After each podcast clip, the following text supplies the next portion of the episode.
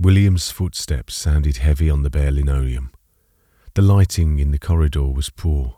A single bulb, covered by a pink glass shade, dangled unlit from the ceiling rose. There was a faint smell of disinfectant, and a large vase of silk carnations stood dusty on a console table under a mirror advertising pale ale. The tinny buzz of a wireless played behind closed doors, hummed in the background, and pricked at William's nerves. Sweat trickled down his collar in rivulets, pooling at the base of his spine. And his camera, prized, weighty, metallic, bagged out his jacket pocket and was awkward against his hip. Room 10 was at the end of the hallway and close to the window. William looked outside.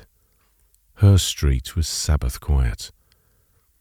This part of the city was red with Warwickshire clay, the bricks of the buildings warm with it. Drapers, bicycle shops, insurance offices, all with Victorian frontages, a touch soiled with soot. An empty tram swayed past, creating clouds of hot dust in its wake. And across the road, modern signage flickered Ansell's in electric blue on the hard tan tile of the Cross Keys pub.